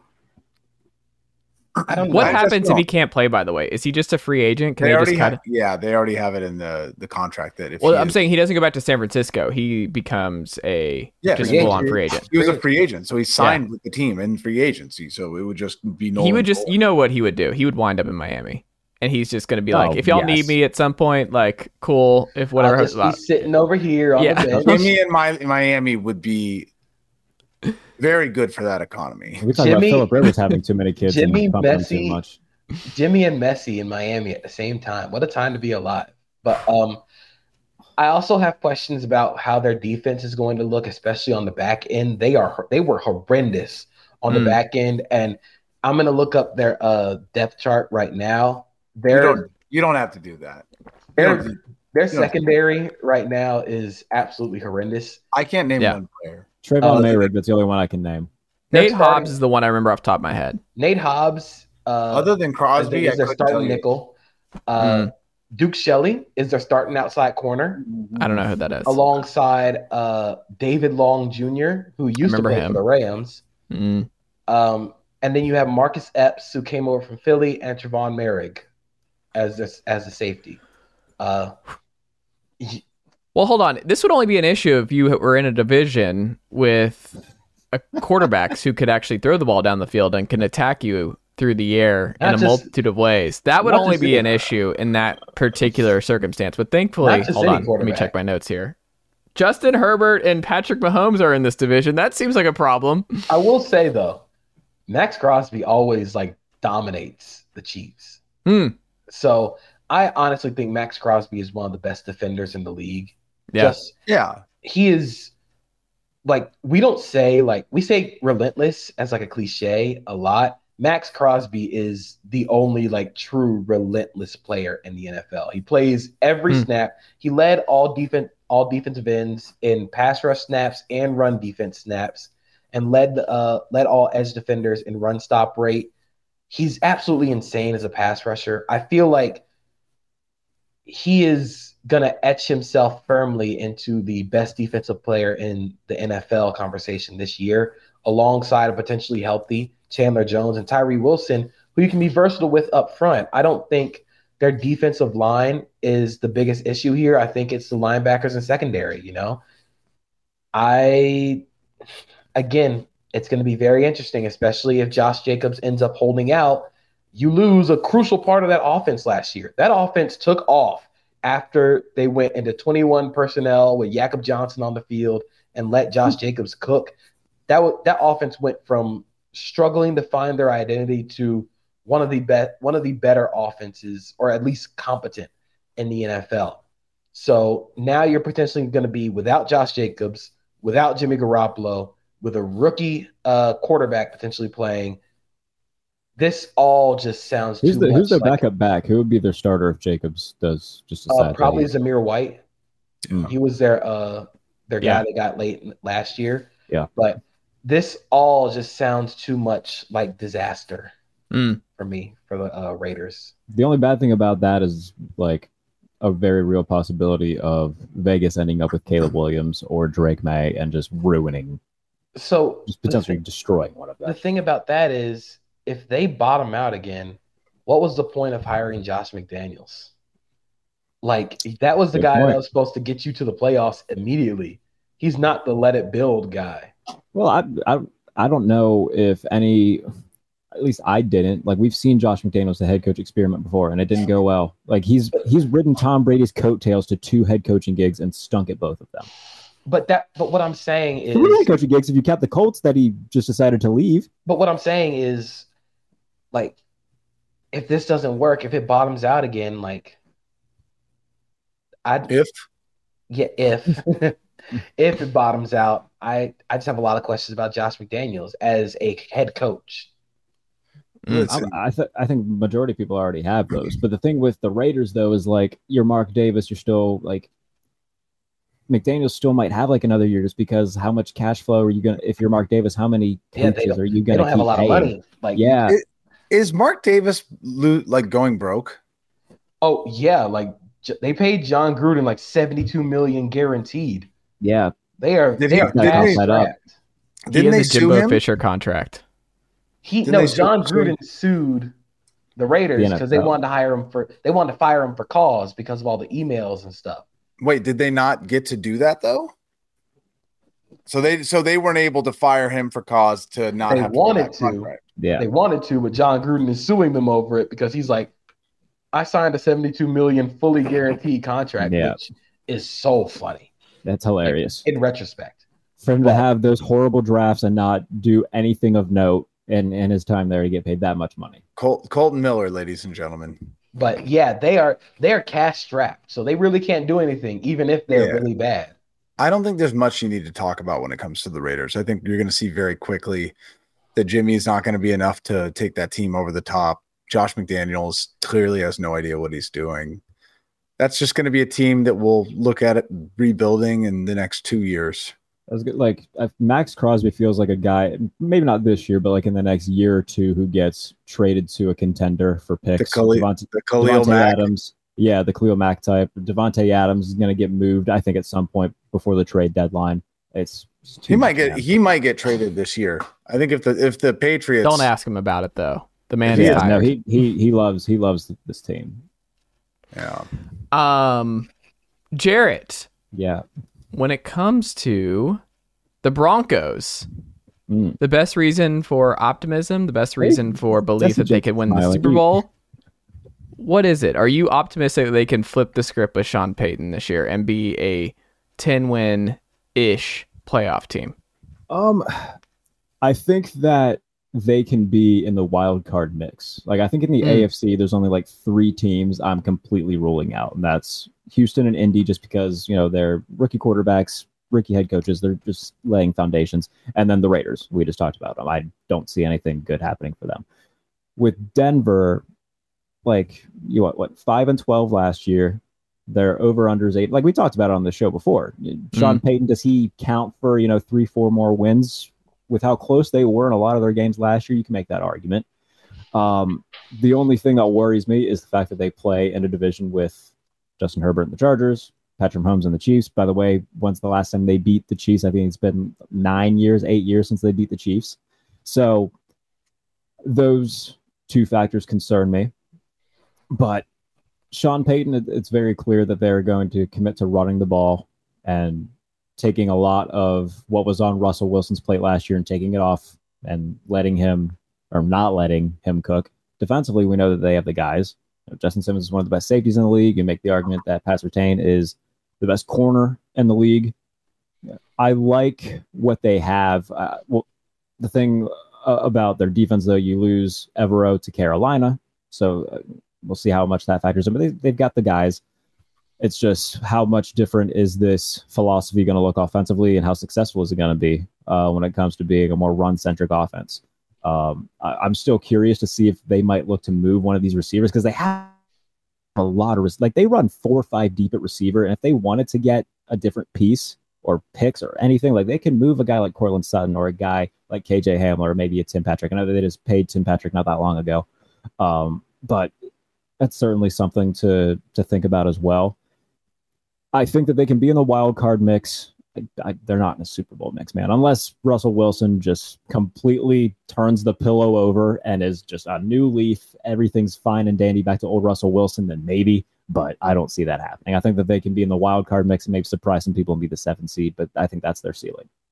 I think they're one of, if not the biggest question mark in the AFC, because them and Cleveland to me are the two biggest, like when you look at that roster, like on paper, it's a very talented team, especially when you look at what Sean Payton's trying to do with bringing in like more people to invest in the run game, trying to take the ball out of Russell Wilson's hand. I think the biggest question is like, what are we expecting of Russell Wilson at this age, this quarterback? Are we expecting him to become Drew Brees? He's not going to do that. He is not a Drew Brees style of quarterback. He is a throw it deep. And if I can't throw it deep, then I'm going to make it work with my legs. But when you get older, your legs don't work like they used to before, and your arm isn't as strong as it used to be. It's worth asking, like, what do we think Russell Wilson is going to be in this offense in the NFL right now at this age? I think there's also questions about what the defense will look like. I mean, it's going to be a completely different philosophy on defense with Vance Joseph. With Edro Evero, a lot of quarters, a lot of cover two. Vance Joseph, he didn't play a lot of man. He mixed it up, but they were very cover three heavy. You know, I think they need possibly another outside corner to complement Pat Surtain, so you don't have to worry about like testing that depth, those depth issues at outside corner. But I mean, all things break right, they should be a playoff team, but that's if everything breaks right with the quarterback. We don't know what that's going to look like. Like, we haven't seen Sean Payton as a coordinator or a head coach in a while. We don't know what that's going to look like. So they're really just, I don't know. We'll have to wait and see. I love their receiver room. Like, it's kind of wild how deep they are. It's very like slept on, and like people forget just how deep it is. Just like KJ Hamler's forgotten about, Marquez Callaway. You draft Marvin Mims. Like, I'm going through this list, and I'm like, even their 5th and 6th guys would be starting and important players on a lot of other receivers. But it's not that they're forgotten about. Everyone was very excited last year. It's just. I'm saying those are the starters. I'm saying I just meant the bench. Like, that's on the bench right now. Those aren't even their starters. Like, that's a starting wide receiver. That's a bet. Oh, this is a good game. Is this better than the Titans' current starters? Marquez Callaway, Marvin Mims Jr., and KJ Hamler. Is that better than what the Titans are going to start week one? Outside of DeAndre Hopkins? Outside of D-Hop. Oh, yeah. D-Hop's there. But I still think, would you take those three over the three that the Titans are going to have? Who would be the Titans' third, Chig? No, it would be Kyle Phillips. You can make the argument. I'd probably still take Tennessee, but the fact that we have that conversation, though, it's like Russell Wilson has no excuses. Javonte Williams, you have this receiving core, like you have Sean Payton now in the building. Like, I mean, there's not a lot of like. This is such a huge year for Russell Wilson because this is it. Like, I don't think they're running back with Russ. The way they are built, they have to win now. You paid Russell Wilson all that money to win now. You paid Mike McGlinchey all that money to win now. And I forgot about Mike McGlinchey. I'm still like, I think Mike McGlinchey is a good run blocker. 49ers legend. I think he's a good run blocker. I don't know what he's going to do in the passing game, but that's a lot like everybody else on the Broncos. They're going to do work in the run game. It's just, what does Russ look like? That's their big question. When it comes to the Chargers, I'm going to throw this one to you, Evan, because it's your long forgotten son, Justin Herbert. You love Justin Herbert. A lot of folks talked themselves into the Chargers winning the Super Bowl last year, at least going to the Super Bowl. They were a very trendy pick. They did not. Speaking of Joe Lombardi, he goes from one AFC West team as the AFC to another here. But when you look at what the Chargers did, they bring in Kellen Moore from the Cowboys to be their new OC. Austin Eckler's back. We wondered if he was not going to be back. Big thing with health. With them, they need their tackles to be healthy. They need their defense to be healthy. It's a trend every year for the Chargers. Got their souls removed in Jacksonville, where JP was in attendance for. Do you think they bounce back and are a playoff team, division challenger against the Chiefs next year? It's hard to say. You know, they had like a very, you know, they like a not flashy offseason, right? I think they got rid of Bryce Callahan, Kyle Van Noy, and their linebacker Trinkle were gone. Eric Kendricks coming in at linebacker doesn't really move the needle for me. I do think that Morgan Fox and Trey Pipkins should be helpful, but it's not about really this offseason. It's can they stay healthy and Kellen Moore. Like Kellen Moore is the biggest factor for me at this point because you saw what he was able to do with Dak and the offense as a whole. I don't think that the Cowboys made a good decision by getting rid of Kellen Moore. So I'm hoping that Kellen Moore can get the most out of Justin Herbert. I just am terrified of trying to say anything positive about him after what happened last year. It's a really tough situation. I think that they'll do better than they did last year because of Kellen Moore. I think Quentin Johnson was a great pick too. You have Quentin Johnson, Mike Williams, and Keenan Allen. Whew. I just don't like them going receiver right away. I think they had to. I get it. They needed speed. They had no speed. But that is my big question. It is how different is the Kellen Moore offense from the Joe Lombardi offense? They both struggled with the same thing at the end of the day, which was the congestion and the lack of speed and the lack of downfield attempts. The only reason that the Cowboys offense was better than the Chargers was because they were able to run the ball in short yard situations. That also has yet to be seen. They couldn't run the ball at all in short yard situations last year, but that could be attributed to not having Rashawn Slater for the year. Yeah. But it's worth questioning what exactly is going to be different with Kellen Moore from Joe Lombardi. Is he going to coax Justin Herbert to throw the ball a little further? Is he going to be able to push teams vertically at this with Kellen Moore as their offensive coordinator? I think it's a question that has to be asked because the Cowboys weren't exactly like dominating teams throwing the ball down the field. They were another brutally efficient offense that would kill you in the 5 to 7 yard range. And one thing that we want to see from Justin Herbert is it's fine. It's great that you can go through these progressions 1, 2, 3, but sometimes just be like, hey man, I can make this throw. So throw it. Yeah. So I wonder if Kellen Moore will actually be able to coax that out of Justin Herbert. And then the defensive depth is the next question, especially in the secondary. I think they had issues when they got hurt. Their defense secondary wasn't all that great. So, I mean, they still have the same depth issues on the back end, and they still have the same questions offensively. Sounds like the exact same team, just now they're healthy. I think what we all need to be asking ourselves, the real question is, how will Kellen Moore utilize Max Duggan in this offense? And I'm kidding, very, very much so kidding. I agree with JP on all fronts. When it comes to Justin Herbert, I want to see a lot more of TTB. Throw that bitch, like, just unleash, man, just go. We saw hints of it. Like, the thing that's kind of like an oxymoron when it comes to talking about Lombardi is like, oh, why isn't Justin Herbert throwing the ball downfield? Well, Joe Lombardi was there in 2021 when he was just unleashing piss missiles every week. So, like, I don't know what happened. Maybe it was the fact that, you know, they had so many injuries, both on offense as well, because Mike Williams, Keenan Allen, both dealt with injuries. And he had, you know, DeAndre Carter and Josh Palmer as his, you know, 1 and 2 targets for a while. Bringing in Quentin Johnson, I think, will help, you know, especially if they utilize him more in the slot. But well, I think they'll probably use Keenan Allen as the power slot guy at this point, because I like Keenan Allen a lot, but at this point in his career, I think we've seen it. He just needs to be moved inside. You utilize Quentin on the outside with Mike Williams as, like, you know, your jump ball guy.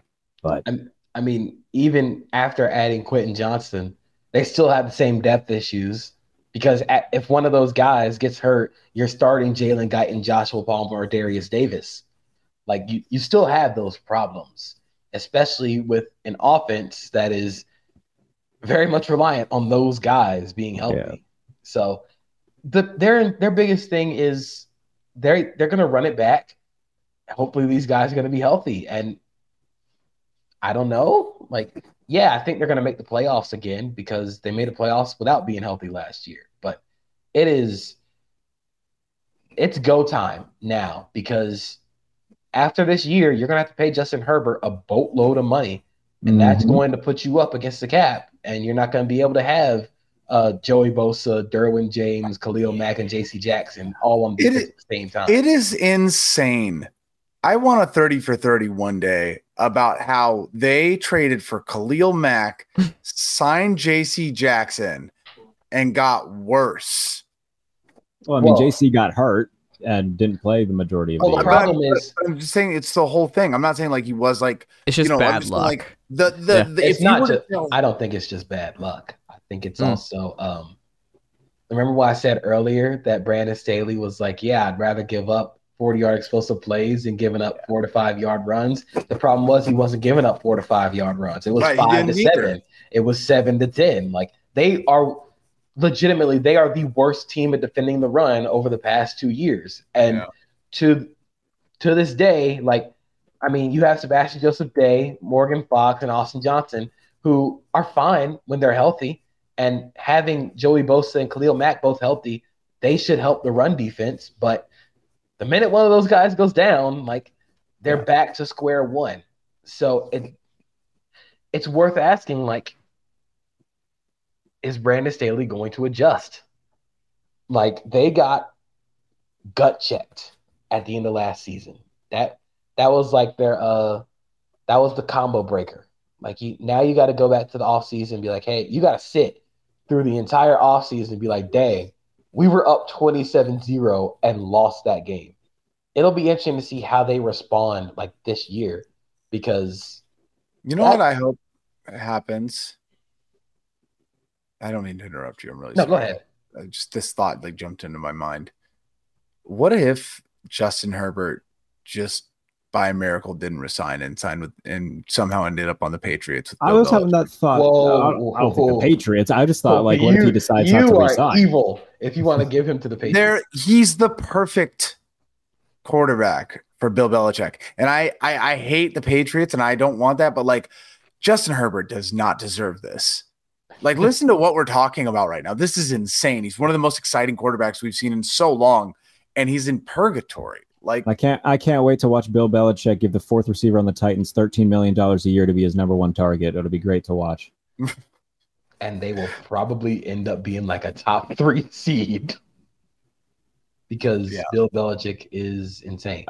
I think that at this point in his career, he's not insane. Well, he lost the break. He's got two sub 500 seasons over the past 3 years. No playoff wins. Yeah, the number one. Bill Belichick, the coach, is still one of the 3 to 5 best coaches in the league. Sure. I'm not saying he's not. I'm saying that having Belichick as the coach doesn't guarantee you being a playoff team. Doesn't even guarantee you being over 500 anymore. I think that in terms of the Belichick lore, it's definitely worn off in the last 3 years. 100%. They signed the most. They like all that money they spent in free agency that year. You can say it kind of. I don't know, man. I don't think it's worn off for me because he's still like not even like arguably. He is still the best defensive mind in the league, and what he can do with the guys that he has defensively, like you're not going to get that anywhere else. I think Bill Belichick, the GM, kind of undercut Bill Belichick, the coach. And maybe that's where I'm getting skewed. And also, like, hiring the worst offensive coordinating pairing of all time probably didn't help. So, like, the luster has not worn off on Bill Belichick for me. Maybe I'm getting skewed at the whole GM thing, but to me, like, the Patriots aren't scary anymore. Like, no, I would agree with that. I do not think so. I think the Patriots are still scary. That defense is terrifying. The defense is good. The offense isn't scaring anybody. In today's league, you gotta be at least something. Mac Jones isn't scaring anybody. His rookie year, they made the playoffs with Mac Jones still not being that great, and then got boat raced. But I'm saying they still made the playoffs. If what we're doing is, can you make the playoffs? Bill Belichick is still capable of getting that team to a playoff. I think last year, again, he was undercut by Beavis and Butthead at offensive coordinator. I would make, and I know that making bets preseason has come back to haunt me, but I would bet whatever goofy thing you want me to bet that the Patriots won't be a playoff team. After they had they ended the season with the number one defense, like DVOA, didn't they? Their defense is good. I'm not saying their defense is bad. I think you don't miss the playoffs. Good. You don't miss the playoffs with the defense like that. It just did. The defense got better. I would argue that they now have a functional adult in the offensive coordinator room, and they're still the fourth best team in their own division. Listen, hey, I agree with you, though. I will say that again and again. Bill Belichick lost the breakup. Who was more important? The answer is Tom Brady. I think that conversation was stupid to start off. I don't. That was one of the most satisfying football arguments in the history of NFL because we got an answer literally the first year. He went to another team and immediately won a Super Bowl. It was just like, there's your answer. It wasn't Bill Belichick.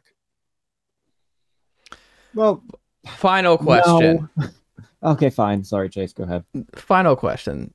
Patriots are dead. That's what we landed on. The Chiefs.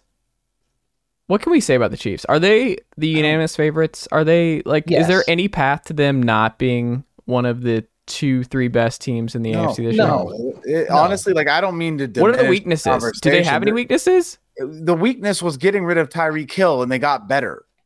So if I'm being serious, I think I can't even say their secondary. Their secondary was a weakness last year because they were all young, but they played great, and now they're old now. So I don't know. I think the biggest question will be if Jawan Taylor and Donovan Smith can hold up in protection because they signed Jawan Taylor to an $80 million deal to play right tackle. They signed Donovan Smith to be left tackle. I thought they were going to have Jawan play left, but no, they signed Donovan Smith to play left. Jawan's going to play right. It's worth questioning, how good is that pairing going to be? Like, Andrew Wiley and Orlando Brown Jr. weren't lighting the world on fire, but you have to be a baseline level of good for Patrick Mahomes to actually be Patrick Mahomes. We saw that in the Super Bowl with that the Buccaneers won. How good is that pairing going to be? They still have one of the better offensive line coaches in the league in Andy Heck. You have Patrick Mahomes at quarterback. You have Andy Reid as a play designer. I don't think they're going to lose us. I don't think they're going to lose too much of a step with Eric Bieniemy leaving, because Andy Reid is still there. He's still going to have a say in everything that offense does. Yeah, that's probably the biggest question. And even then, that question is mitigated. Like, that problem of protection isn't as important because you have Patrick Mahomes at quarterback. Like, he is such a problem nullifier that, I mean, we just saw him go to the Super Bowl with non-Tyreek Hill offensive weapons. I mean, Travis Kelce is still phenomenal, but you know what I'm saying? Like, he is a problem nullifier. It's Patrick Mahomes. He's going to – he's the most talented player in the history of the sport. I think when you have that at your disposal with a top three play designer, maybe of all time, that's going to nullify a lot of things. I'm always going to say that Tom Brady is going to be the greatest quarterback, period, of all time, just because you go to that many Super Bowls and you win that many Super Bowls. It's never going to happen again. Even like Mahomes with 2 right now, it'll never happen again. But yeah, Mahomes. I don't know, man. Oh, I do. I don't. It'll never, ever, ever, ever happen again. Chase, clip this. I hope I'm alive. I've been on the podcast before saying this. No quarterback will ever win that many Super Bowls ever again. I hope I'm alive if it ever happens. That'd be pretty cool. And I say this as like players, like health is getting better. People are taking care of their bodies better. The technology, 7 Super Bowls. It's like Tom Brady had to play until he was like 43. That it's a record. It's a record that will never be broken again. I don't know. I say that. I emphasize that with agreeing with Jarrett wholeheartedly. Patrick Mahomes is the most talented. They have the most talented quarterback. They have the best play caller. They have the best tight end. I think Steve Spagnuolo doesn't get enough credit for what he does with that defense. Chris Jones is the second best defensive tackle in football. They had a young edge rusher, George Karlaftis, who played well as the season went on.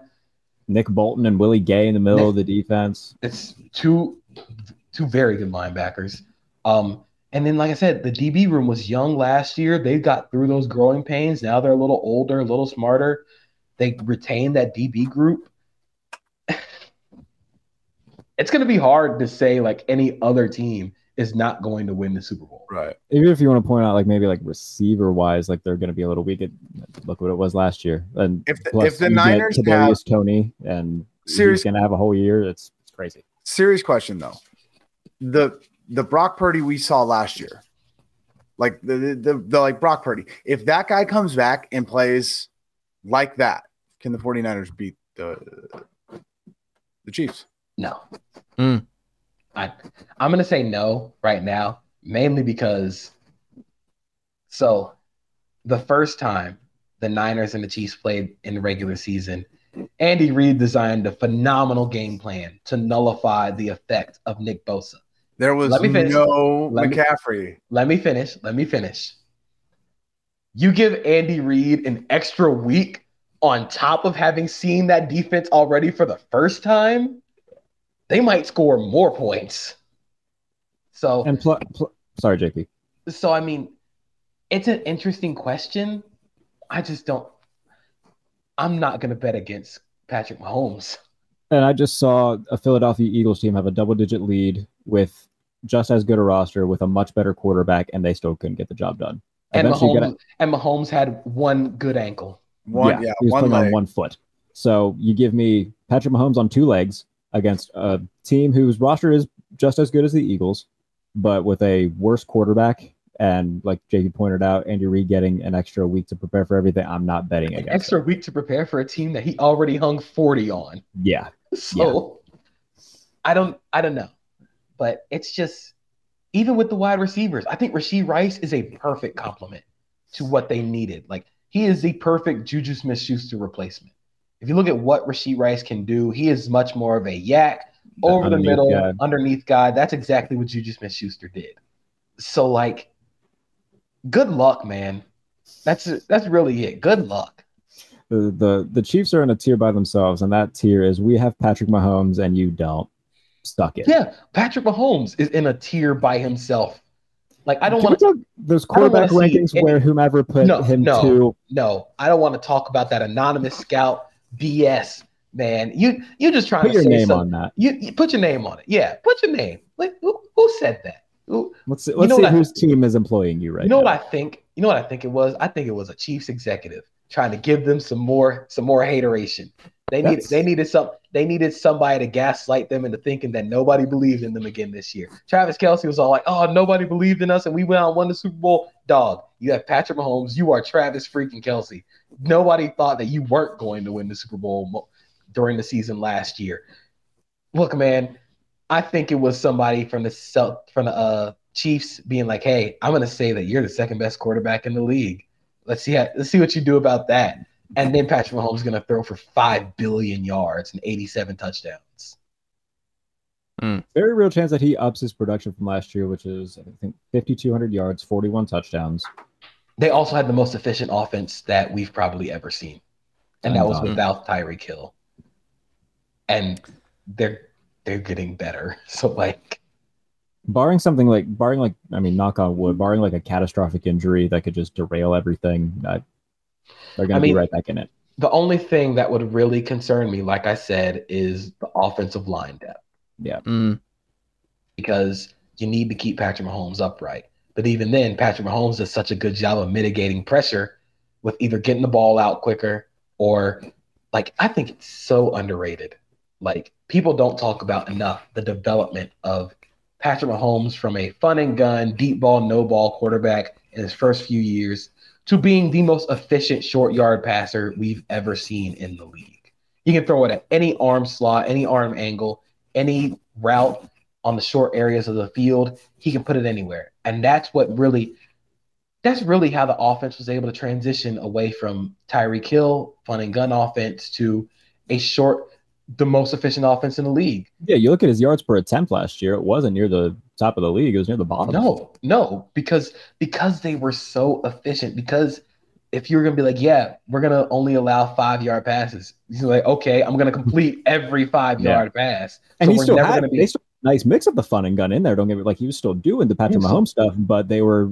I think they learned a lesson from the year prior where Pat was just doing. I think he felt like he had to do so much because the defense just couldn't stop anybody for a long stretch of time. Where I think they just like, okay, let's take a step back. Let's just be more efficient rather than having Patrick Mahomes go balls to the wall for four quarters. I think that definitely helped them. I like it. JP, Jarrett, Evan, always a pleasure. Chase is so tired. I'm so tired. So wants to go to bed. He's so done. I'm running out of energy. Evan can tell. He's been doing this with me for like 4 years. So maybe 5. That's crazy. I don't know. What year is this? 2023? I think it's longer than that, actually. Which seems crazy. Boys, it has been a pleasure. You guys, football season is so soon. Rookies report so soon. My brain is fried.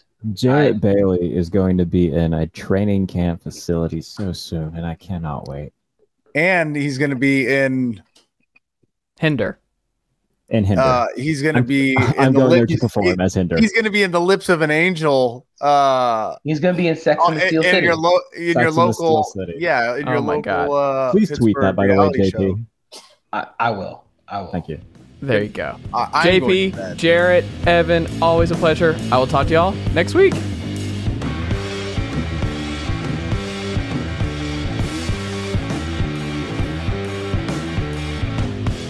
Nicely done, nephew. Chase Thomas Podcast. Hell yeah.